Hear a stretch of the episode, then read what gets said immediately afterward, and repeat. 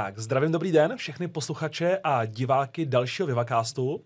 Dneska tu sedíme s docentem inženýrem Tomášem Kinslem, PhD, který je proděkan pro vědu, výzkum a doktorská studia. Dobrý den, Tomáši. Dobrý den, zdravím vás. Václav. Řekl jsem to správně? Řekl jste to správně, kromě jiného, kromě dalších rolí, které na fakultě zastávám, tak tohle je asi ta funkce, která svítí nejvíc. Okay, jaké další role zastáváte na fakultě? Jsem vyučující. Okay. To je to, co mě asi baví nejvíc. Zároveň všichni, kteří působí v akademické sféře, tak by měli vykonávat nějakou tvůrčí činnost. Mm-hmm. Takže jsem, řekněme, výzkumník. Zároveň jsem tam garant studijního programu. OK, aha, OK. Eh, já jsem se o vás dozvěděl, že jste pedagogem roku fakulty managementu. Jak se tím může nějaký pedagog stát? Nebo co je ten klíč? Co je ta esence úspěchu? Kdybych to věděl, tak eh, bych tu soutěž vyhrával asi každý rok, uh, což nevyhrávám, uh, ale je pravda, že když jsem se nad tím jako zpětně zamýšlel, tak kromě toho, že mě to samozřejmě velmi potěšilo, tak jsem se snažil identifikovat nějaké příčiny uh-huh. toho, proč k tomu došlo. Zejména v té konkurenci mých ostatních kolegů, byť slovo konkurence tady asi není úplně správně použito, protože my si nekonkurujeme, ale kupeme za stejný tým. Uh, ale uh, řekl bych, že pokud nás na fakultě spojuje nějaká společná hodnota, kterou uh-huh. všichni vyznáváme, tak je to zaměření na výuku. Uh-huh. To je náš core uh-huh. business a tomu všechno podřizujeme. A obstát v takové soutěži je, je pro mě uh, samozřejmě velmi, velmi významný milník, řekněme. A uh, mimochodem mám tam třeba řadu kolegů, kteří používají velmi zajímavé inovativní metody. Mám uh-huh. třeba kolegu, který používá uh, ve výuce Lego. A super. Na vizualizaci a na, na třeba týmovou práci mm-hmm. a mhm. podobně. A obstát, říkám, v takovéhle soutěži je velmi obtížné. Nicméně, když se tak jako zamýšlím, co by možná mohlo stát eh, za, za tím oceněním, tak bych doufal, že je to tím, že se nesnažím brát studenty jako, jako své podřízené nebo mm-hmm. jako lidi, kteří, kteří prostě v té organizaci zastávají nižší roli než já, ale že se snažím brát jako partnery. Mm-hmm. No, řekněme mladší partnery, mladší kolegy a uh, velmi často, nebo nechci říkat velmi často, ale občas se setkávám s názorem, že ti mladí jsou takový nebo makoví Jasně. a když my jsme byli, tak, eh, tak jsme byli úplně jiní. Ale já když se na ně dívám, tak já je vlastně nechci porovnávat se sebou. Mm-hmm. Protože já jsem o 20 let starší a uh, 20 let se tomu oboru věnuju. Mm-hmm. Znamená to mhm. porovnání člověka, který právě vyšel ze střední školy versus člověk, který se 20 let tomu oboru věnuje, není úplně fér. Jasně. Já když je porovnávám se sebou před 20 lety, když jsem byl ve stejné pozici jako oni, tak řada z nich je vlastně naprosto úžasná. už, byli v, za, už byli v zahraničí, mm. věnují se dobrovolnické činnosti, mají řadu, řadu zajímavých aktivit. A řekl bych, že se jako nebojím o tu budoucnost, když, když vidím ty, ty mladí lidi, kteří k nám přicházejí. Mm-hmm. A uh, kdo jenom kdo tohle to hodnotí? To je ze studentů? Anebo to, je studentská, to je studentská, studentská anketa, mm-hmm. přičemž jsou tam nějaké parametry typu, že ten předmět musí být dostatečně velký, aby to nebyla, byl, nebyl nějaký efekt malých čísel. Já pár studentů z VŠE znám a vím právě, že jste hodně oblíbený, proto mimo jiné tady taky sedíte, protože vás spoustu studentů doporučuje a sám jsem měl to štěstí se s váma potkat při našich nějakých společných akcích a, a takže si myslím, že i hodně, hodně ten vliv je to, že vás ty lidi opravdu mají rádi a že přináší přinášíte nové, nové a nové věci do té školy a, a že jste zkrátka oblíbený. Já bych to doufal, zároveň si myslím, že je celkem fajn, když se člověk prostě nebojí říct nevím. Uh-huh, uh-huh. No, e, zároveň si za sebe můžete občas udělat srandu, nebo si můžete udělat legraci z toho, co vykládáte. Nebo to můžete i třeba společně s těmi studenty zkusit spochybnit aha, a pobavit aha. se o tom. Prostě nemá smysl zbytečně zvyšovat bariéry mezi vámi a jimi, a prostě skutečně být jejich průvodcem. Mm-hmm. Představit jim tu oblast a vyslat je vyslat je do toho oboru a poskytnout jim ten základ a potom ať si poradí. Hmm. Jak jste říkal, že se o dnešní studenty nebojíte, já se o to taky vlastně vůbec nebojím, ale častokrát slychávám, že dnešní generace je taková maková, že se hrozně generalizuje a kde se to, pod, jako kde se to podle vás bere tohle? Nebo já znám uh, pár studentů, uh, nejen z VŠE, ale z ostatních škol a přijde mi přesně jako mnohem lepší, než ve, ve 20, jaký jsem byl já. A sám o sobě nechci tvrdit, že jsem fakt hustý, ale, ale ne, ne, ne, neživím se obecně jako některé špatně, myslím si, že tady s kolegou Viktorem děláme docela dobré věci. A ty lidi, teďka 20 letý, jsou mnohem lepší, než jsem byl ve 20 já, tak co asi oni dokážou v životě? Máte, uh, jsem rád, že se na to ptáte, protože jsme nedávno s kolegy řešili jeden zajímavý projekt uh, s Finskou univerzitou, který se zabýval uh, s generací sněhových vloček. Aha. A ta otázka, která nás zajímala, uh, byla přesně tahle. Jací jsou ti lidé, kteří k nám dneska přicházejí uh, do toho studia a jak moc se odlišují. A když jsme se tím zabývali, tak uh, jsme zjistili, že oni nejsou ani lepší, ani horší. Mm-hmm. Oni jsou prostě jiní. No. a věci, které uh, jsme uměli my jako mladí nebo generace našich rodičů, tak oni neumí, ale zároveň umí celou řadu jiných věcí. Aha. A čím víc jsem o tom načítal, tím více mi to jevilo spíš jako nějaký generační diskurs. Aha. To znamená, až oni budou ve věku tak rodičů, tak zase budou uh, klkát nad tím, jak ta mladá generace je strašlivá a co oni dělali za mlada. Mm, je to spíš mm. generační záležitost, než že by ta generace byla natolik jako specifická a, a divná a špatná. To tak rozhodně není. Mm, mm. Jak říkáte, řada těch lidí je naprosto skvělá. To si myslím. Jak to vnímáš ty, Vicky? To, to naprosto vyčerpávající odpovědi, ale teď k tomu fakt nemám co říct. OK, uh, pojďme se dostat k vaší roli, teda na VŠE. Co tam všechno zastáváte? No, my už jsme to trochu načali u toho mm-hmm. představení. Eh, já se považuji zejména za vyučujícího. A byť v současné době samozřejmě probíhá určitá diskuze o roli vysokých škol a mm-hmm. o tom, mhm. jak by měla, měli dělat výzkum a to je bez zesporu pravda. Na stranu druhou já vždycky říkám, na té budově je napsáno škola. A my bychom měli zejména učit. Mm-hmm. Takže já se považuji zejména za vyučujícího. Byť samozřejmě ta role člověka, který vykonává nějakou tvůrčí činnost, ta je také velmi důležitá. A já to vnímám tak, že na té vysokoškolské úrovni by to měl být takový ten uh, research-led teaching. Aha. To znamená, my přenášíme ty poznatky současné vědy do, do té výuky a seznamujeme s nimi studenty. Mm, mm, mm. Takže jsem vyučující, jsem, jsem řekněme výzkumník, zároveň uh, momentálně sloužím jako proděkan pro vědu, výzkum a doktorské studium a zároveň také garantuju ten studijní program, který tam realizujeme. Když se bavíme o tom, že jste výzkumník, tak co se, co takhle zkoumáte? To byl právě třeba ten projekt, o kterém jsme se před chvilkou bavili, o těch sněhových vločkách. Mm-hmm. Nicméně mě zajímají uh, záležitosti spojené uh, s marketingem, Aha. se spotřebitelským chováním. Uh, je pravda, že třeba dva roky zpátky jsme dělali výzkum na automatizovanou analýzu sentimentu, okay. což by marketáky mohlo docela zajímat, Aha. jak automatizovaně poznat, jak o vás lidé píší třeba na sociálních médiích jak to může stroj vyhodnotit, aha, jestli se o vás píše pozitivně nebo negativně. Aha.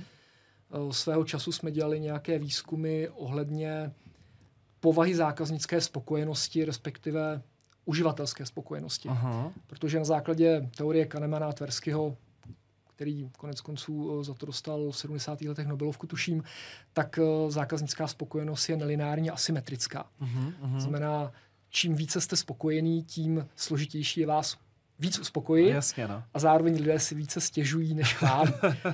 a nás v tom výzkumu zajímalo, jestli to platí i pro uživatelskou spokojenost s webem třeba. Aha, a je to tak? Překvapivě to tak je. Aha. Eh, pak jsme ještě ta data rozdělili a analyzovali jsme obě pohlaví zvlášť. Je pravda, že současná doba možná takovým analýzám nepřeje, ale potvrdil se nám takový ten stereotyp, který bych nerad řekl, že je stereotyp, ale eh, z těch dat, která jsme sebrali, a analyzovali, tak vyplynulo, že eh, ženy méně chválí a více si stěžují. že jsou, takže jsou spokojenější, ale. My jsme se pak snažili samozřejmě analyzovat ten, ten výsledek, Aha. abychom nepodlehli těm stereotypům, protože to nám přišlo příliš laciné a skutečně jsme našli nějaké teorie, které říkají, že u uh, některých pohlaví nebo pohlaví mají různě nastaveno, uh, co pro ně znamená stěžování. Uh-huh. Zatímco pro muže stěžování vlastně přiznání vlastního neúspěchu, Aha. to, že nezvládl tu událost a musí si stěžovat na ten výsledek, tak pro ženy prý, říkala, říkala ta teorie, je to součást nějakého socializačního chování. Aha že to má jako prostě, ne jako vrozený, ale... tak, ale prosím opatrně, no, jasně. přijímání na, obecných závěrů jsme, jsme na tenkém Ano, souhlasím. tak to jo, Ně, nějaký další výzkumy třeba pro, nebo tím, že jste tam za ten marketing, tak máte spoustu výzkumů tímhletím, tímhletím směrem.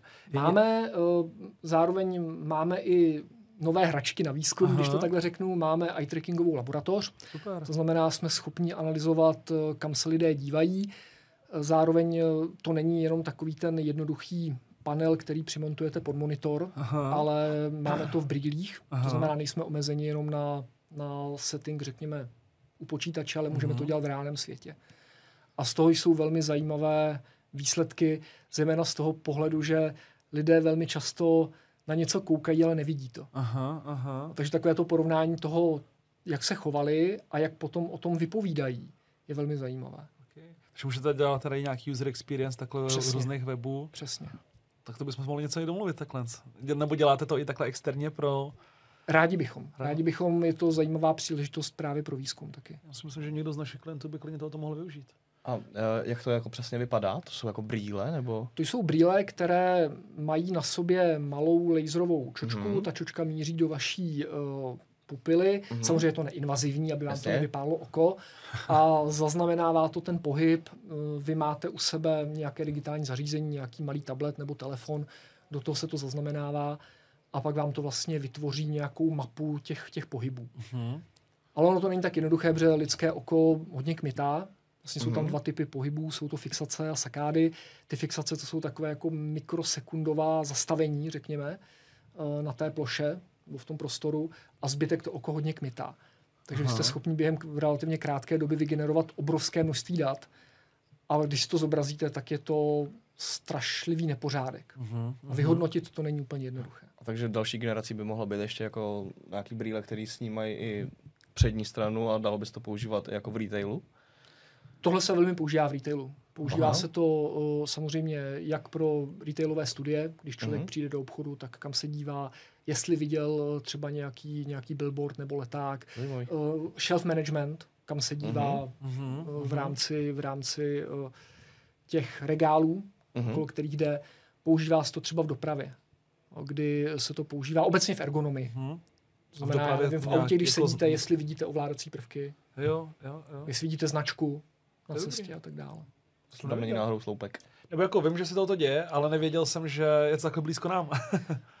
Zároveň, eh, a to, to je zase jako další level, eh, který samozřejmě nemáme, ale bylo by hezké to spojit s tím, co se těm lidem děje v tu chvíli v mozku. To by bylo super. To, ježiši, to by bylo super. Ale podle mě, až tohle jako zjistíme, co se lidem děje z mozku, tak to je ten den, kdy končí jako celá, celý svět a li- lidstvo jako takový. Ty studie na to existují a konec konců byly i třeba studie, kdy se zákazníkům určitých firm, které mají třeba ve znaku nějaké ovoce a podobně, promítali obrázky Aha. těch produktů a jiných produktů a pak uh, ti lidé byli v MMR skeneru a analyzovala se jejich mozková se- jo, aktivita. jo. a tam se aktivovala centra, která uh, se třeba aktivují u lidí, kteří uh, jsou nábožensky založení a když, když jsou třeba v kostele. Aha. Takže tam, tam se ukázala určitá paralela. Jo, jako, chtěl jsem se na to zeptat, jako, že asi- asi ne, co se jim přímo děje v hlavě, ale jako, jakou cítí třeba emoci. Nebo Je- obecně, že jo, lidi kopu na základě emocí. Je pravda, že tohleto můžeme i jmenovat, dělá to třeba Coca-Cola, když jste prostě v nějaký cizí zemi a i třeba s cizím písmem, nějaká jihovýchodní Asie a máte žízeň, zastavíte na benzínce a teď v tom, v, tom horku uvidíte lednici plnou nějakých nápojů a teď na vás bude svítit ta Coca-Cola, tak vy vlastně vůbec nezapojete mozek a jdete jasně, a vůbec, možná ty nápoje okolo jsou lepší, možná jsou levnější, ale vy víte, že jdete jako po něčem, co znáte, víte, jakou to má chuť, víte, co vám to udělá a vezmete si tu Coca-Colu, nebo nevím, jestli možná vás, vás konkrétně, já bych po, tu, po té kole pravděpodobně šel. A vlastně, že to jsem vlastně viděl nějaký takovýhle skenery, kde ten mozek čím méně zapojí, protože obecně tělo chce šetřit energii, tělo není nějaký hý- hýřil tady, že chce hýřit tady energii a jakýkoliv rozhodnutí udělá za co nejmenší úsilí, tak pro to tělo je to to správné rozhodnutí. Takže když se na tou kolou nemusí vůbec zamýšlet a vůbec řešit nějaké parametry nebo něcokoliv jiného, tak je to vlastně pro to tělo to nejlepší. To je vlastně takový ten základní diskurs mezi klasickou ekonomií, která předpokládá toho racionálního člověka, ten Aha. homo econo- economicus, který se rozhoduje vždycky racionálně a porovnává kompletní informaci a ty jednotlivé varianty. No ale takový lidé neexistují. No, já mám na to Viktora, na tohleto. Eh, Vicky vždycky, než něco koupí, tak udělá všechny možné researche, projede všechny stránky a zjistí, kde to je buď nejlevnější nebo s nejlepšími parametrama, parametrama a na základě toho se rozhodne a koupí to. Já jsem zastánce těch jako rychlých řešení, takže já mě, když se to líbí, tak si říkám, pravděpodobně to, si to chci koupit, tak si to musím koupit. Je velká legrace uh, být marketák nebo řekněme učit marketing Aha. a uh, potom na sobě pozorovat, jak se Aha, člověk aha. rozhoduje racionálně nebo ne. Uh, nedávno jsme si z toho dělali s kolegou velkou legraci, protože já jsem si prošel nějakým obdobím rozhodování, chtěl jsem si koupit tuším zesilovač, Aha. za nepříliš vysoké peníze, ale prostě strávil jsem dlouhé měsíce rozhodováním a, a porovnáváním všech možných parametrů Aha. důležitých nedůležitých a potom jsem si během jednoho odpoledne koupil garáž. A to, to bylo okamžité rozhodnutí. No, tak dáváme studentům příklad, že, Ano. že racionální zákazník v podstatě neexistuje. To je pravda. Ne, neexistuje. Ale to je pravda, ale kolikrát si vybírám boty, jak dlouho, a když jsme byli koupat moji přítelkyní André, jsme byli, jsem si vzal eh, Viktora sebou na to, aby jsme koupili auto a my jsme to auto za čtvrt milionu měli koupený třeba tak do deseti minut prostě. Na konci ta otázka je, jestli se vám to líbí a chcete to. Ano, No, líbilo se nám. Ano, líbilo se nám to, je- věděl jsem, že chci jako naftovou oktávku v nějakém roce, 2.15 vejš a přesně taková tam byla. Projeli jsme to a řekli, OK, tak jsem to prostě vzal, no a co jsem měl dělat. Takže ano, je to hodně emotivní. Dobrá, pojďme dál, jsme se dotkli té Škodovky. Vy jste, vy o Škodovkách něco víte. Já jsem se dozvěděl, že jste chvilku působil na Škodě Auto, eh, vysoká škola, je to tak? Je to tak? A je, jak moc se liší výuka? Na, protože to není úplně státní škola, ne? Ne, to je uh, soukromá škola, Aha. Která, uh, ačkoliv je to samostatná jednotka, tak ale patří pod uh, Škodovku. Uh-huh, uh-huh. A tam si vlastně ty, ty studenty trénují přímo, aby se zaměstnávali ve Škodovce. Se Velká řada tak. studentů samozřejmě pokračuje v zaměstnání eh, ve Škoda Auto, ale není to, není to jako st- stoprocentní pravidlo, aha. řada z nich jich odchází Aha. mimo. Ale je pravda, že tam třeba studenti dělají uh, nejen ve Škodovce, ale i v dalších značkách koncernů Aha. stáže třeba. Aha, aha. A taky možná asi i si do, do, doplňují vzdělání třeba ty lidi, kteří už jako sou- současně pracují ve Škodovce a potřebují si doplnit vzdělání třeba na nějakou vyšší Tak. pozici, tak, je, tak se to jako, je, se to hodí, že? Přesně tak. A jaký je, je, je to velký rozdíl učit na soukromé škole typu Škody Auto a na, a na VŠE? Ono se to liší ve všem a v ničem. Aha. Eh, Studenti jsou všude stejní, řekněme, nebo rámcově všude stejní. eh, Ta výuka a, a ta materie, kterou jim předkládáte, tak ta je, ta je, řekl bych, také velmi podobná.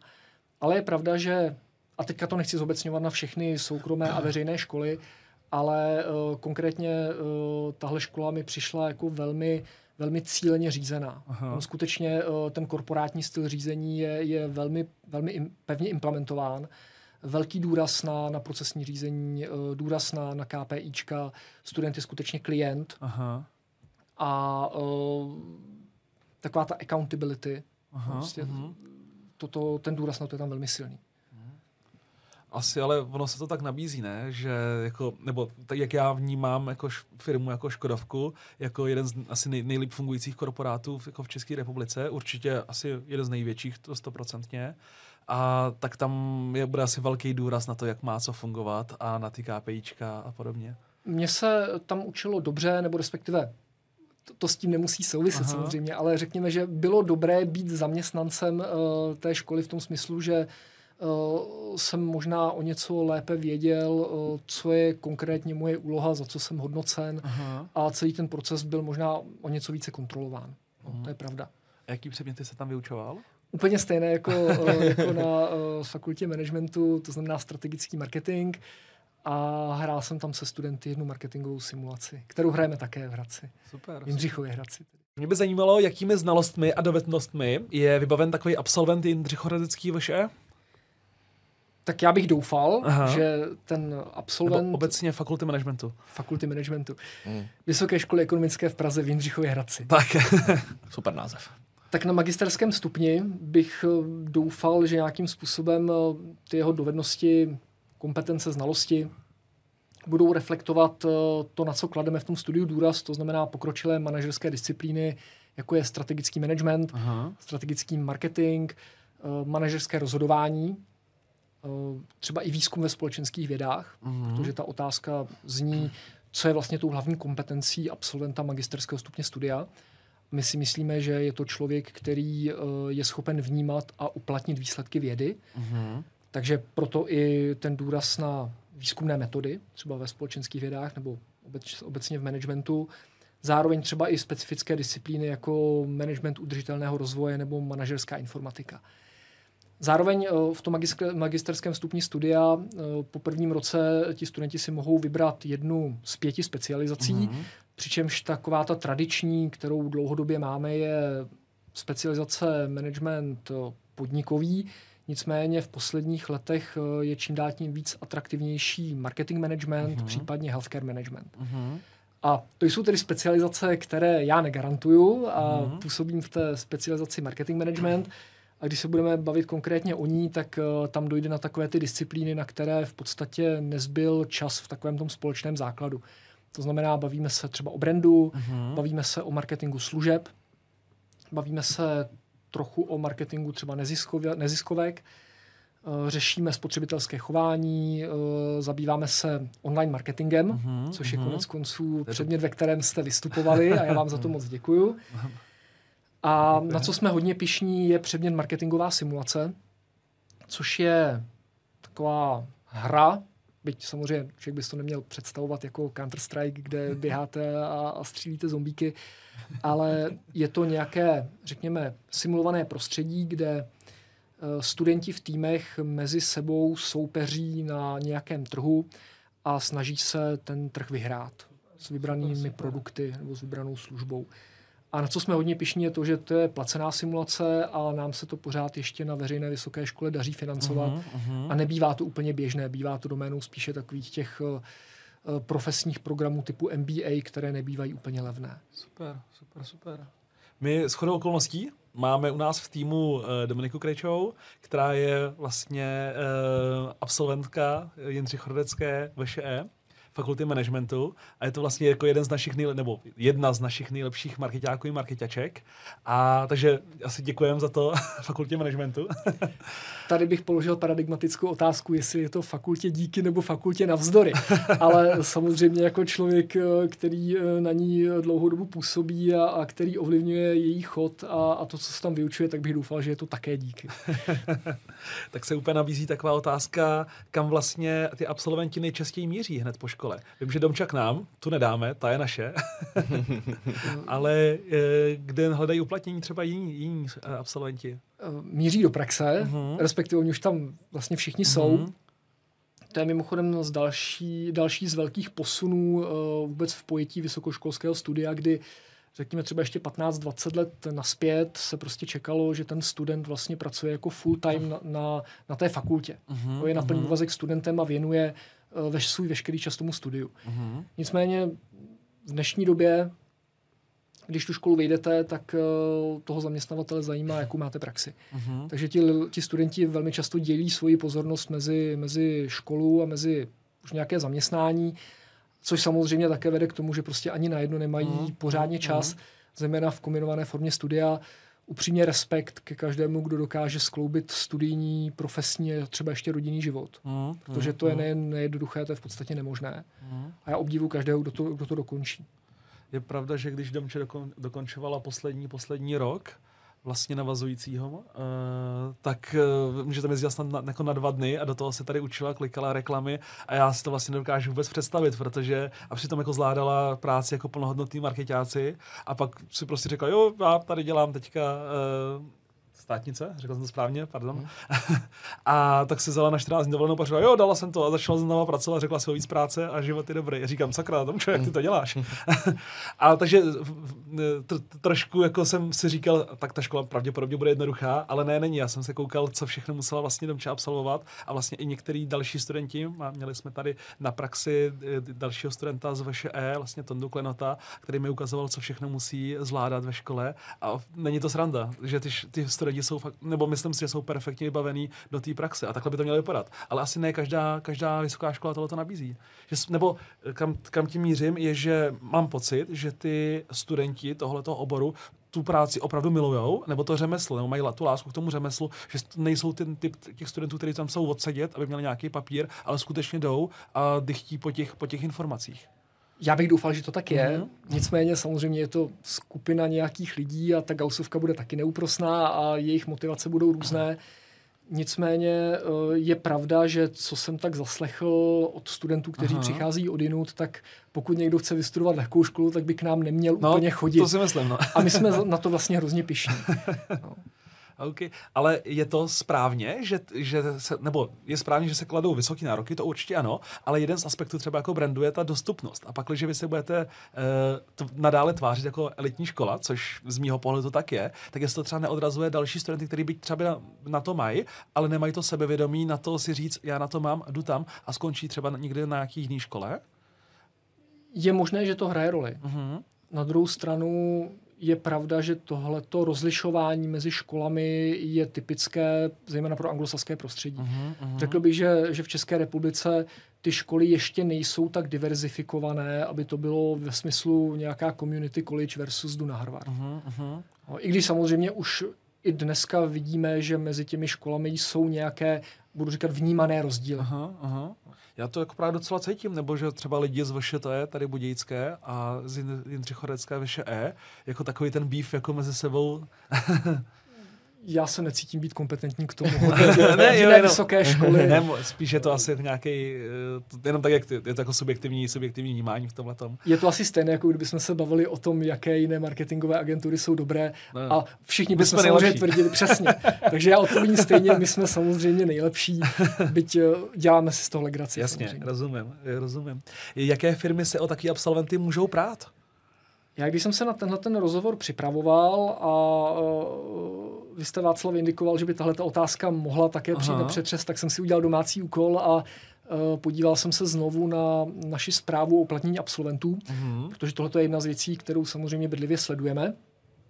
A kromě toho, že tam vyšly krásné věci, jako že uh, 83% našich absolventů by si znovu zvolilo stejnou fakultu, Aha. ale to jsou spíš věci, kterými se chci trochu pochlubit, které s tou vaší otázkou nesouvisí. tak uh, mám tady třeba statistiku, jak dlouho trvá našemu absolventu, než si najde uh, první zaměstnání. Aha. A přes 75% odpovídá, že okamžitě. Hmm. A, a tak dneska tomu taky napovídá dvouprocentní nezaměstnanost. Tak, že? jasně, okay. to je pravda. Zároveň, když se dívám na ty statistiky, eh, do jakého sektoru míří, tak zdaleka nejvíce míří do, do soukromých komerčních společností a do těch eh, veřejných nebo do státního sektoru je to nějakých 15-20% maximálně. Když se dívám, eh, do jaké lokality v rámci České republiky uh-huh. míří, tak Praha. Jasně. Ale zároveň jeho český kraj, případně kraj Vysočina, a také relativně nemalé procento do zahraničí. Třeba. Aha, super, super. Na to jsme velmi pišní. No a když se podívám třeba na velikost těch firm, tak eh, naprostá většina míří do velkých korporátů, uh-huh. tisíc plus zaměstnanců, ale uh, když by se to nasčítalo, tak uh, samozřejmě většina z nich skončí v malých a středních podnicích, uh-huh. protože to je sůl země a ti tvoří, ty podniky tvoří většinu ekonomiky. A ty korporáty se k tomu asi jako nabízí, že jo? Tak, tak, jasně. Nebo obecně už asi jen ty, ty kritéria těch velkých korporátů, jako je třeba E.ON, že jo, a, a jim podobný, tak tam asi člověk bez vzdělání se tam nedostane vlastně vůbec. A, a navíc ještě potom jako ze školy, jako je vaše, tak po takovýhle jako určitě rádi skáčou. Formální vzdělání tam hraje asi velkou roli, větší než v malých firmách, to je pravda. Je v těch statistikách i do jakého oboru ty... Tak, jdeme k něm. Už to Zrovna na to koukám. Krásně. A Nicméně tady mě ta statistika ne, nepotěšila, protože zdaleka největší sloupeček je v kategorii jiné, která mi příliš nenapovídá, kam by to mohlo být, ale uh, ty další sloupečky jsou uh, account manager, obchodní zástupce, logistika, uh, účetnictví, manažer provozu, projektový manažer, marketing. Aha. Což konec konců Potvrzujem. i vy. IT konzultant, analytik, business intelligence. Aha. To jsou ty obory, kam eh, naši absolventi nejčastěji míří. Okay. Když se vrátíme ještě o, jenom o ten jeden slide zpátky, tak eh, je tam kolik třeba procent lidí začne podnikat? Protože jako ty, nebo obecně ekonomické školy tomu jako se nabízejí, že nemusí přímo jako se vnořit někam do zaměstnání, ale můžou třeba to rozjet na vlastní, na vlastní pěst. A mám takový pocit, a možná je to jenom nějaký subjektivní pocit, že dneska jako ta volnost a ta, jako to, že se ty lidi úplně nebojí třeba šlápnout vedle, protože v těch třeba 24, 25 si myslím, že je velký prostor a lidi by měli, myslím si, že je hodně důležitý, aby šlapali vedle, aby v těch 30 byli plní třeba těch, těch přešlapů a chyb v té době, kdy si je můžu dovolit a potom ve 30, když třeba začnou platit hypotéky, živit rodiny a tak podobně, tak už byli plní těch přešlapů a věděli, co si můžu dovolit a měli to sebevědomí jako postupovat dál, tak si myslím, že se to třeba trochu i nabízí. Že by šli jako rovnou do nějakého podnikání a rozjeli nějakou, nějaký vlastní biznis. Já bych nerad vyslovoval nepodložené soudy, Jasně. nicméně co se mi jeví je, že lidé, kteří tak nějak tíhnou k takovému tomu entrepreneurshipu a, a, a k podnikání, k po- jsou podnikaví, Aha. tak eh, ti asi chodí studovat eh, je- ještě jiné školy Aha. a třeba i mimo Českou republiku. Jo, jasně, jasně. A, a eh, ti, ti prostě mají jiné, jiné vlastnosti než člověk, který si vybere ke studiu fakultu na relativně malém městě. Jasně, jasně, No, jasně. To je asi pravda, nicméně ano, spousta našich studentů podniká, Mhm. to je pravda, ať už jako hlavní činnost nebo, nebo ještě vedle zaměstnání, ale myslím si, že jiné fakulty VŠE, případně třeba jiné školy uh, po republice to budou mít uh, ještě vyšší. Mhm. Mhm. Nicméně je pravda, že když se studentů ptáme, jestli to studium jim pomohlo rozvinout jejich podnikatelské schopnosti, tak uh, skoro 40% říká, že ano. Hmm, to si myslím, no. To si myslím, že se to k tomu jako tak nabízí. V tom jiné klidně můžou být i nějaký lidi, kteří odlet, odletí někam na nějaký gapír jako do zahraničí, že jo? Třeba vzít si nějakou brigádu, tam někde sbírat nějaký kivy a tak podobně, že si myslím, že to cestování hodně formuje toho člověka a kdy jindy, než potom rovnou po té škole, než se uvážou právě do nějakého korporátu a odevzdají tam třeba za 10 let duši, což se klidně může stát, tak eh, si užít právě eh, nějakou cestu kolem světa, nazbírat zkušenosti, potkat se s lidma a že to asi taky hodně formuje toho člověka jako takového. Určitě a já bych doufal, že všichni vědou, Aha. protože eh, pokud to budou odkládat, tak pak se taky stane, že už nikam nevědou, protože Mhm, člověk založí mhm. rodinu No, a, no, no, no. a někde se ustálí v práci a začne budovat kariéru, už má něco za sebou, tak ty pozice se obtížně Tak, no. opouštějí. Já třeba, kdybych mohl něco udělat jinak, než jsem udělal doteď, tak je to právě třeba, abych strávil víc času v zahraničí, protože teď už mám eh, osmiměsíční dceru, hypotéku a už není jako úplně prostor na to odletět tady na rok někam pryč a poznat nový lidi a, a to si myslím, že třeba formuje ty lidi, nebo když se potkám právě s těma lidma, kteří po, po škole byli takhle rok někde pryč, tak jsou plní zkušeností a můžou třeba i na ten svět pohlížet vlastně úplně jinak, třeba jako z našeho pohledu nekonvenčně, ale přitom prostě dobře. Mám to mimochodem úplně stejně, Aha. eh, taky si říkám, že když jsem byl mladší, tak jsem měl eh, víc cestovat.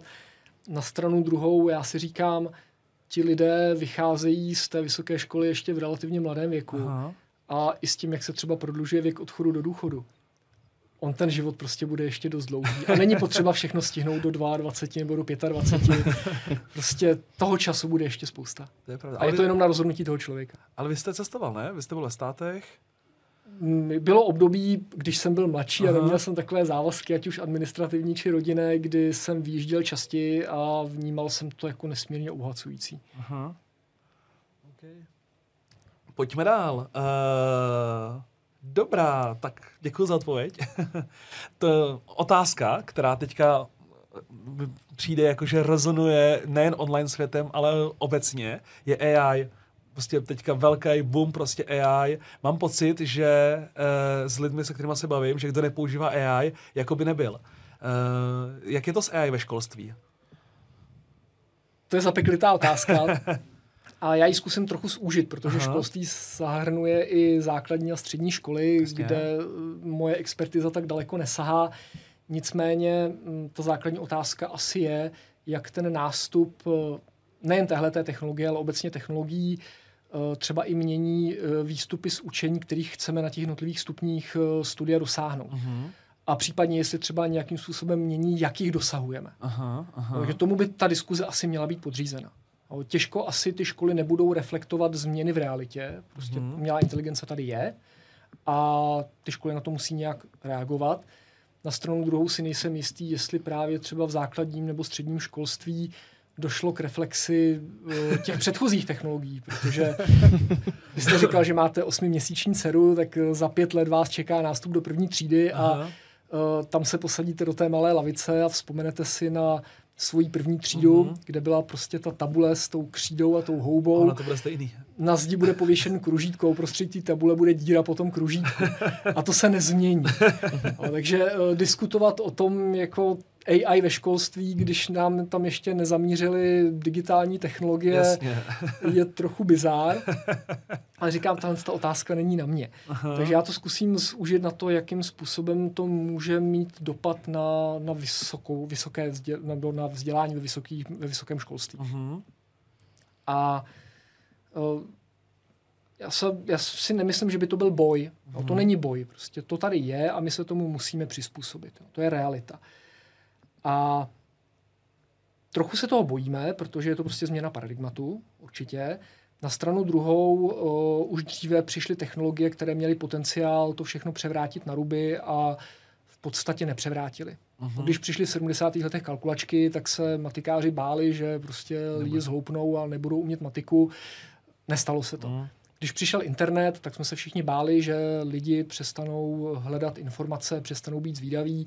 Nakonec se ukázalo, že ten internet je sice skvělá věc, ale i když vlastně sedíte před tou obrazovkou a máte k dispozici veškeré vědění světa, tak stejně většinu lidí maximálně tak zajímá, co včera dělala Beyoncé.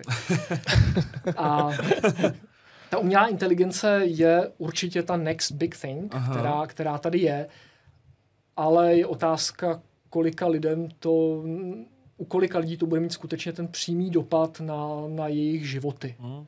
je asi pravda, že eh, v řadě odvětví to bude znamenat opravdu jako změnu paradigmatu. Ale myslím si, že to ještě asi chvilku potrvá, protože třeba co se týče chatu GPT, tak já mám pocit, že jedna, jedna ze tří používání mi ta, mi ta AI prostě lže, nebo mi dává jako nepravdivé informace, protože spoustu lidí tam eh, jako se ptá ty umělé inteligence na věci, o kterých nic neví. Takže když dostane odpověď od té AI na nějakou věc, o které nic neví, tak dostane nějakou informaci, která ve finále vypadá docela dobře a můžou si ji nakládat. Ale když se zeptáte na nějaký vlastní obor, nebo z mého zkoumání, když se ptám na něco, co já konkrétně vím, tak mi úplně nepřesně ta AI odpovídá. A ve finále, jestli takhle stejně odpovídá nepřesně, když se ptám na něco, co já nevím, a já to budu stoprocentně tomu věřit, že to, bude, že to je to správný, tak můžu potom vypadat někdy jako hlupák. a, a to je blbý potom. a mám pocit, že se to hodně děje, tohleto. To je asi pravda. Já, já tomu možná zkusím přistoupit ještě trochu, trochu z jiné strany. Eh, před nástupem internetu, eh, když jsme přemýšleli nad tím, co by ten absolvent měl umět, tak to bylo jako získat ty informace, mm-hmm. najít ty informace. Mm-hmm. Pak přišel internet a najít ty informace najednou nebyl problém. Byl problém, jak s nimi pracovat, mm-hmm. jak je mhm. protřídit, jak z nich udělat nějaký výtah. No a najednou tady máme umělou inteligenci, která tohle to umí udělat za nás. Mm-hmm. A pravděpodobně, teďka spekuluju, tou důležitou kompetencí bude, eh, jak tu informaci, kterou mi ta umělá inteligence předloží před žvíkanou, řekněme, Aha. tak jak ji vyhodnotit kriticky a jak s ní potom dál pracovat. Co jsou ty implikace? Mm. Co z toho tedy plyne? A to, to je asi to, k čemu bychom měli směřovat. Aha. Že vlastně bychom neměli ty studenty učit ty informace hledat, nebo pořád ještě určitě ano, Aha. ale neměli bychom zavírat oči před tím, že tady existuje nějaký nástroj, který jim v tom může významně pomoci, ale měli bychom vlastně je začít učit, jak se ptát, aby dostali tu správnou odpověď. Jak psát ten prompt, dělají se nějaký kroky k tomu, jako jak vyhodnocovat třeba, co je jako nějaká fake news třeba nebo vyloženě lež a co je, co je pravda. Protože to mi přijde hrozně klíčový, protože přítelkyně má ještě uh, dceru, tý teďka bude 12 let a tu jsem naučil používat chat GPT a ona mi kolikrát říká jako jasný fakt něco, co se dozvěděla tam a já jí říkám, kde jsi to dozvěděla? A ona, no já mi to řekla. A říkám, no a jako ověřila jsi to? A to si myslím, že se za tři, čtyři roky bude dít, jako ne, nevíme teda, kam se to dostane třeba konkrétně to, to chat GPT, ale myslím si, že se to bude stávat víc a víc. A najednou tady bude spoustu 12 letých dětí, které budou brát, které nemají ještě tu zkušenost s tím vyhodnocovat nějaké informace a můžou tady pobíhat a myslet si ně, nějakou věc, která třeba reálně nebude, nebude pravda. Tak jenom jestli se obecně třeba jako reform, nějaká reform, reforma se vždycky blíží, že jo? vždycky nebo, probíhá, vždycky se blíží. nebo jestli se dělají nějaký kroky k tomu, jak učit třeba děti nebo obecně studenty uh, rozpoznávat informace. Nepochybně, my bychom tady mohli strávit hodiny a dny diskuzí o společenských dopadech Aha. a o dezinformacích a o tom, že ten prostor bude velmi brzy On už je Aha. zahlcen takovým množstvím informací, o kterých prostě nebudeme schopni poznat, hmm. jestli je pravdivá nebo nepravdivá. A nebavíme se teďka o informacích jenom, jenom textových, hmm. ale audiovizuálních. Už dneska není problém natočit nějaké deepfake video, kde uh, vezmete obličej známého politika a namapujete mu na, na pusu pohyb, eh, namluvíte k tomu hlas, Aha, což, který hlas. bude hlasem uh, toho, toho člověka a ten člověk bude říkat věci, které, které nikdy neřekl. Aha. A ta nedůvěra k těm informacím eh, ta bude strašlivá. Mhm. No a ještě, ještě horší než lidi, kteří věří něčemu jinému než já, jsou lidi, kteří nevěří ničemu. No, Bojím se, že, že dojde k nějaké velké krizi důvěry prostě ob, obecně ve veřejné zdroje. A může to ještě víc jako polarizovat společnost, než třeba polarizovaná je, že se někdo chytne něčeho, že tohle to je stoprocentní pravda. Třeba jak teďka byl s tím, nebo to, že možná rok stará informace s tím kerským mostem, jak hořel, to prý snad nebyla pravda. A já vlastně jsem to za jako ne- nesledoval, ale pak po měsíci mi někdo řekl, hej, tam nic nehořelo. A já, aha, já jsem to bral jako hotovou věc, psali to na seznamu, tak to musí být pravda. Hořelo, ale míň, mám No, pocit. nebo, nebo takhle nějak to Ale to bylo. je přesně ono. Prostě tyhle ty informace mají potenciál tu společnost roztrhat na kusy. A, ale to už se děje. Mm, mm, mm. A zároveň je otázka, jak to regulovat, nebo jestli to regulovat, případně, případně jaký tomu nastavit rámec, ale na to neexistuje jednoduchá odpověď. Aha. A ten konsenzus, pokud ho vůbec lze nalézt, tak to nalezení bude velmi složité. Mm. Ale je pravda, že bych třeba čekal, čekal možná o něco větší důraz na tenhle ten trend od, eh, od eh, současné vládní gar- garnitury. Okay. Že to necháváme možná trochu spát bokem a myslíme si, že se to vyřeší samo, ale nevyřeší. Abychom se za pár let nedivili. Ale teďka nechci vypadat jako sček. Budu doufat, že všechno dobře dopadne, ať už si pod tím slovem dobře každý Já představuje že něco v Itálii to snad zakázali. Že je to, že je to úplně zakázaný. Teď právě kolega, kolega eh, pracoval tři měsíce v, z Janova, odstěhoval se do Janova a musel si kvůli tomu na, nainstalovat VPN na, na český servery, aby mohl po- používat dál chat GPT. To A- nemá smysl zas, zakazovat, to nemůžete zakázat. Nemůžete zakázat slunce. Prostě. To tady je a uh, on Korea tím, zaka, zakazuje internet už jako 20 let, že jo? ale stejně si tu cestu najde. Aha. Takže to, my se s tím prostě musíme naučit žít a je pravda, že je to ještě hodně čerstvé a ani lidi, kteří ty systémy vytvořili, tak eh, vlastně kdy ani moc netuší, co se v nich odehrává, Aha. protože uh, že jsou to nějaké neuronové sítě Aha, aha, a podstatou té sítě je, že má nějaký vstup, má nějaký výstup, ale uvnitř je to black box. aha, aha. Takže vy vlastně Co se nevíte, tam co děje, se tam tak- děje. A hlavně je to vlastně jako privátníma společnostma a, a spoustu lidí, co mají podepsané NDAčka, tam lejou hromady a hromady svých soukromých dat a nebo, svoj, nebo dat, dat z té firmy a vlastně se to dává Bůh ví komu. A, a to se děje. Ale o tom se nechtěl mluvit, nebo možná potom klidně taky, ale já jsem viděl spoustu vtipů, pr- proč e, Itálie zabanovala chat GPT, že se někdo ptal chatu GPT, jestli patří ananas na pizzu, ano nebo ne. A chat GPT napsal ano a další obrázek bylo I- I- Itálie zabanovala tady chat GPT. my, když to nastalo, když se to objevilo a, a začal to být takový ten emerging trend, tak jsme si s tím začali, začali poměrně intenzivně hrát. Eh, My teďka, myslím, eh, pár kolegů na fakultě, určitě ne všichni, a eh, začali jsme to používat, ať už pro svoji potřebu, kdy třeba když jsem potřeboval pomoct eh, s formulací nějakého tématu, třeba výzkumného propouzlu, tak jsem říkal, jasně, dokážu to vymyslet, tady jsem něco napsal a teďka se podívám, co si o tom myslí, uh, myslí umělá inteligence. A to, co vyplodil, bylo velmi pěkné. Říkal jsem, fajn, tak mi k tomu dej zdroje. On mi k tomu dal zdroje a já jsem zesinal, protože jsem říkal, tak to je pěkné, já se tomu tady jako teďka půl roku věnuju, dělám intenzivně literární rešerši a ty mi tady vyjedeš pět zdrojů, o kterých já jsem v životě neslyšel. Co mě potom uklidnilo, bylo to, že on si ty zdroje kompletně vymyslel. Aha, Protože ti autoři existovali, ty časopisy existovaly, ale ty články neexistovaly. Aha. A ten posun za ten poslední půl rok je, je takový, teďka myslím tu, tu veřejně dostupnou Aha. verzi, nemyslím tu placenou, která už je dneska napojená na internet, tak ten posun je takový, že uh, zpřesnil ty informace o těch článcích, Aha. dává k ním takzvané doji, což je takový jednoznačný identifikátor článku, ale ty odkazy vedou na úplně jiné články. Mhm. Takže pořád si vymýšlí, aby mě potěšil, Ano, ano. ale v těch placených verzích už je to někde jinde a tam už je to velmi pěkné. Já jsem včera byl s okolností na S-Click Expert Forum a tam ukazovali právě jako strojové učení, na základě čeho se AI uh, jako rozhoduje a tak podobně. A jasně museli, seznam si přihrál políčku, což je v pořádku, protože seznam to dělá opravdu, no, myslím si, že dobře. A ukazovali, jak se vyhledává na seznamu. A když dáte do chat GPT, že stojím na Andělu, kde je nejbližší pošta, tak nejdřív to hodnotilo nějaký náměstí, který tam sice je, ale pošta na tom náměstí není. A pak, když se teda ptali znova a znova, dávali tomu víc, víc a víc informací, tak vlastně tu poštu, nebo toho člověka z toho anděla to poslalo vlastně až na, Jindři, na Jindřiskou, což je vlastně u Václaváku, což je nějaký tři kilometry od toho anděla a těch pošt je tam mnohem víc a blíž tomu a vlastně nemá dostatek těch informací, aby dokázal Mhm. mm-hmm. adekvátně, adekvátně odpovědět, takže není to dokonalý.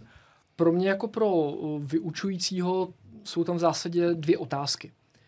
A ta první je, jak tyhle ty technologie zakomponovat do výuky. Aha. Protože mi prostě přijde hloupý chtít po studentech, aby hledali věci, které už jsou nalezené, nebo aby si pamatovali věci, které se můžou snadno dohledat. Aha. To prostě nereflektuje současný uh, stav světa. A jakým způsobem to třeba i změní způsob, jak uh, budeme ověřovat ty aha, výstupy z učení, jejich, jejich kompetence, dovednosti, znalosti. A je asi pravda, že se možná vrátíme zpátky tam, kde jsme byli celých 800 let předtím. To znamená k odborné disputaci s tím člověkem face to face, kde prostě bude nucen v odborné diskuzi obhájit svůj názor. Aha. S tím vám prostě umělá inteligence nepomůže. Mm. Může vás na to pomoci připravit, ale je tam potřeba něco vlastního. Takže to je, to je možná ta změna, že se vrátíme Aha. zpátky. Eh, zároveň je pravda, že eh, třeba u nás kvalifikační práce považujeme za velmi důležitý výstup, vlastně nejdůležitější výstup mm-hmm, z toho mhm, studia. Mm-hmm. Vlastně student prokazuje to, čeho je schopen. Mm-hmm. Zároveň vlastně kvalifikační práce je veřejný důkaz. Jsou všechny nahrané na internet a až se za 20 let někdo z nás stane významným a, a slavným, tak první, co se stane, je, že mu někdo zkontroluje diplomku. Jasně, to se, my chceme, to, to aby, se děje, že? No. aby to pro toho člověka dopadlo dobře, aby to dopadlo i pro nás a uh, klademe na to velký důraz, proto konec konců i ty výzkumné metody uh, v managementu, tak jak jsem o tom mluvil uh, před chvílí, ale součástí té kvalifikační práce je dozajista ta literární rešerše. Mm-hmm. Nicméně tady jsme si ukázali, nebo zatím ten stav uh, je takový, že chat GPT sice něco doporučí, ale pořád si ještě vymýšlí. Uh-huh. A to se pravděpodobně velmi rychle změní. No ale pak je tam nějaká praktická část. A tam se obávám, že ještě nějakou dobu za vás umělá inteligence tohle nenapíše. Hmm, hmm. A pak je tam obhajoba té práce, no a tam svůj hologram ještě pořád nepošlete. Byť možná se budeme divit za pár let, to bude naprosto může být. Taky? Ne. Já myslím, že se chtěl něco. No, to, okay. už je, to už je Co udělat s takým, nebo co děláte s takým studentem, který zadáte úkol, on ho vypracuje eh, kompletně jako přes GPT, vy to třeba víte, a dostane sníženou známku za to, nebo ho s ním konfrontujete, nebo je to vlastně v pořádku? A jak, a jak to poznáte? Jak to poznáme? To si myslím, že... No, no eh, je pravda, že tenhle ten semestr jsem vlastně už do výuky zakomponoval eh, tenhle ten nástroj a přímo jsem vybízel studenty, ať, ať prostě k naplnění toho tématu využijí ten nástroj ale pak tam byla nějaká diskuze, reflexe toho, co ten nástroj vrátil a, a jestli to je pravda, eh, jak s tím pracovat a tak dále. Aha. Takže nějaká část úkolů uh, bude fungovat tak, že použití této technologie se stane nedílnou součástí. Uh-huh, uh-huh. Stejně jako internetu. Uh-huh. Chceme, aby si studenti hledali zdroje na internetu, tak teďka budeme chtít, aby třeba si předpřipravili nějaké materiály v chat GPT a pak uh, s tím konfrontovali třeba svůj postoj. Uh-huh. Uh, Určitě třeba, eh, mimochodem, když se trošku ještě vrátím k té, eh, k té předchozí otázce, tak eh, ale ty nástroje pomáhají i nám. Uh-huh. Třeba v organizaci výuky. Mohou mi pomoci identifikovat téma, které jsem ve svém předmětu opomněl. Uh-huh. Měl bych ho tam, měl bych ho tam zařadit. Ale je tam určitě otázka důvěryhodnosti. Uh-huh. Ale s čím mám třeba dobrou zkušenost je, že když jsem měl pocit, že moji studenti třeba nějakou látku nechápou, tak jsem se zeptal chat GPT a řekl jsem, zkus mi to vysvětlit eh, na úrovni studenta bakalářského stupně studia. Aha. On mi něco předložil a já jsem říkal, aha, já to říkám trochu jinak, já nejsem korektně skalibrovaný na, na tu úroveň svých mhm, studentů. Aha. Takže v tomhle tom nám to i pomáhá. Okay. Není to rozhodně jenom nebezpečí, to je velká příležitost. Okay. Pro všechny, kteří Ale dokážou využít. Asi to i klade třeba na větší nároky na ty, na ty profesory a učitele. Uh, být víc, jako víc jak to říct, víc jako dělat promyšlenější ty úkoly, aby se to právě nedalo třeba používat tomu. Ta sféra se strašlivě změnila. Pokud jsem před 20 lety si strčil eh, do kapsy u Gene Fix a šel jsem učit, eh, Aha. tak dneska kromě toho, že jdete učit, tak byste eh, měl umět používat digitální technologie, Aha. sledovat trendy, měl byste být dobrý psycholog. Hmm, to je uh, pravda, jasně, dobrý coach. Přesně. Ty, ty kompetence, které jsou pro nás požadovány, tak ty, ty skutečně jako velmi, velmi bohatě bobtnají. A ne každý se s tím dokáže popasovat. Aha. Já to ještě dokážu, protože se pořád ještě považuji za relativně mladého, byť řeknu v tom biznisu jsem 20 let, ale pořád je to tak, že mám víc let před sebou než za sebou ale uh, co si budeme povídat, ta instituce je tak silná, jak silní jsou ti nejslabší z nás. Mhm. Takže já musím pracovat s tím, jak uh, kolegové, kteří jsou třeba v, terminální fázi své kariéry, těsně před odchodem do důchodu, tak jak oni se vypořádají tady s tím. To je pravda. A tak no. to musíme To je skalibrovat. pravda. No a zvládají to tyhle ty lidi? Um, Nebo jako ty studenti, který, který to začnou jako houfně používat a pak je tam právě třeba nějaký před, eh, jako učitel před odchodem do důchodu. My jsme se báli třeba v době covidu, kdy jsme z týden na týden museli přejít na online Aha. Výuku a ti lidé si s tím překvapivě dobře poradili. Takže Ale budu to- doufat, že některé aspekty zvládnou, ale samozřejmě on the edge jako Aha. bude jenom malá část z nás, ale tak to bude i v populaci. To je něco, čemu já říkám mozek ve válce, že když ten Ano. člověk jako musí něco udělat a musí a přesto nejde vlak, tak se prostě najednou je člověk chytřejší, bystřejší, hbitější a najednou, když to musí udělat, tak to udělá. Stejně jako za druhý světový, že nějaký peniciliny, atomové bomby a tak podobně, tak stejně tak, když byl ten covid a teď ten, teď ten pro- profesor musel to vyřešit, tak to prostě vyřešil. Než když jako je třeba v komfortu, učí standardně tak, jak je zvyklý a najednou do toho přijde nějaká tady umělá inteligence a nemusí vlastně tak, jako musel při tom covidu se uč- učit online, tak nemusí se s tím úplně stotožnit, protože třeba si odučí dva, tři roky poslední a konec. Ale je to asi člověk od člověka, že jo? Víte co? Ta sféra se vyvíjí, to je bez debat, Aha. a stejně jako uh, se objevují nové nástroje, které studentům pomáhají uh, ať už nepodvádět, Aha. Aha. ale nebo i podvádět, tak ale my máme zase celou řadu nástrojů, které nám pomáhají to odhalovat. Aha, A zároveň třeba výhodou naší Jindřichohradecké fakulty je to, že jsme fakulta malá a my ty studenty prostě známe jménem a sledujeme Jasně. je po celou dobu studia. Takže já když o někom Když vidím, někdo že extrémně zlepší, tak je to jasný. je intelektuálně nedostatečný Aha. a potom vyčmrkne nádhernou semestrálku, kde žongluje s odbornými termíny, které ani já neznám, tak mi to přijde minimálně podezřelé a uh, ještě relativně nedávno bylo poměrně jednoduché to nala- najít. Mhm. Nebo když máte třeba část práce i jenom sformátovanou jiným, jiným formátem, Aha. tak nepotřebujete být Einstein, jasně, abyste jasně. odhalili, že to prostě od někud skopírovali s tím formátováním. Ale je pravda, že studenti jsou čím dál tím chytřejší Mm, v používání těch technologií, takže místo toho, aby třeba jenom řekli, mám tady anglický článek a ten přeložím eh, v Translatoru nebo dneska v DeepLku do češtiny, aha. tak jedou z angličtiny do němčiny, do ruštiny, do Jasně. češtiny a pak už se to jako obtížně dohledává. Oj, oj, oj. Mě tady kolegové vyhmátli, že jsem se zázračně zlepšil v Excelu. Jasně. A já, jasně no, studoval jsem.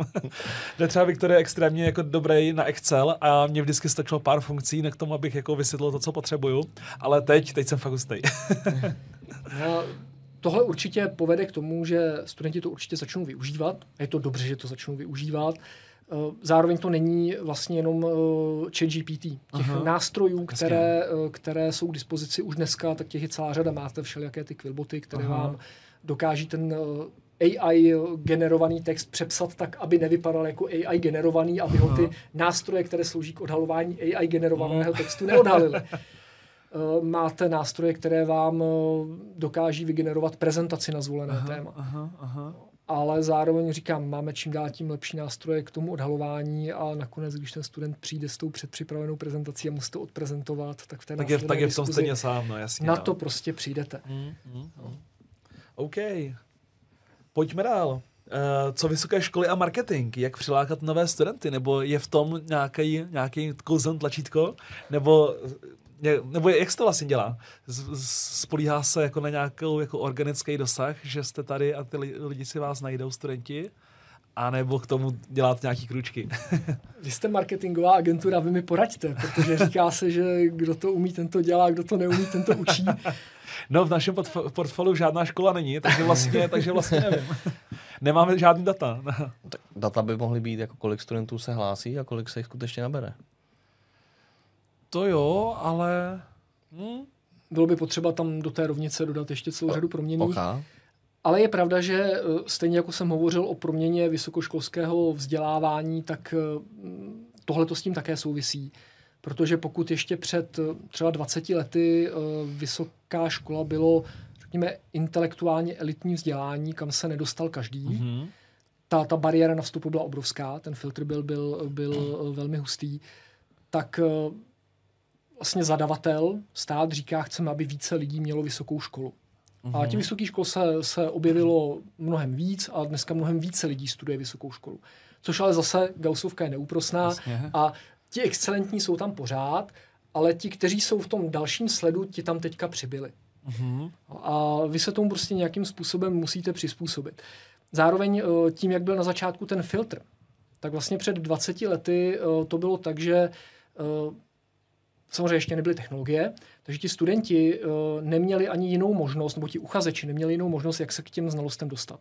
Takže oni, když to přeženu, tak řeknu, klečeli před budovou a prosili nás, abychom jim sdělili to tajemství a my jsme byli strážci toho tajemství. Dneska tajemství neexistuje. Aha. Tajemství je dostupné všude. Jak se liší uh, moje hodina od videa, které se, na které se podíváte na YouTube? Pravděpodobně se tam dokážete, dokážete dozvědět úplně to samé. Aha. Otázku je, jestli nepotřebujete nějakého průvodce, který pro vás vybere vhodné zdroje, Aha. které jsou kvalitnější než jiné. Ale ty informace už nejsou dávno tajemství. Aha. Jsou dostupné všude. A zároveň tím, jak se, jak se uh, že jsou ty školy vlastně taková jako garance toho, garance toho obsahu. A to už v podstatě také neplatí.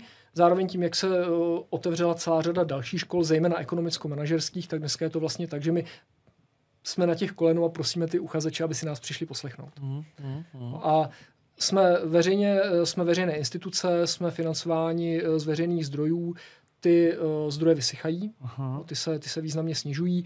Uh, nedávno jsem četl zajímavou statistiku, že pokud vysoké školy před deseti lety na rozpočtu MŠMT měly 18%, mm-hmm. tak dneska je to 12%. Aha. On, a všechny školy mají asi stejně jako podle, podle nebo rozpočet podle studentů? Ta problematika je výrazně složitější, Aha. jsou tam nějaké koeficienty na obory, technické obory mají uh, vyšší, vyšší Aha. platby per capita na, na studenta, mohou si vydělat třeba výzkumem a tak dále.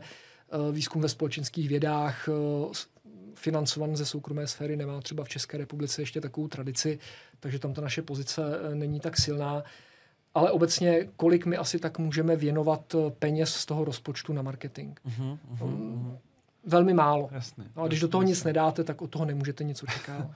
ano, a nějaké organické věci, jako se dělají třeba dny otevřených dveří různý?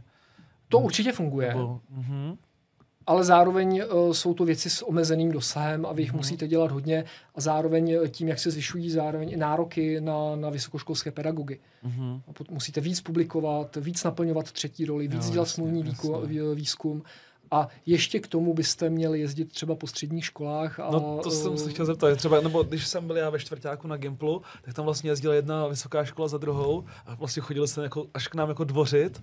Jasně. A, a to je vlastně rok 2012, takže to už jako se bavíme o 11 letech. A... To je také jedna z cest.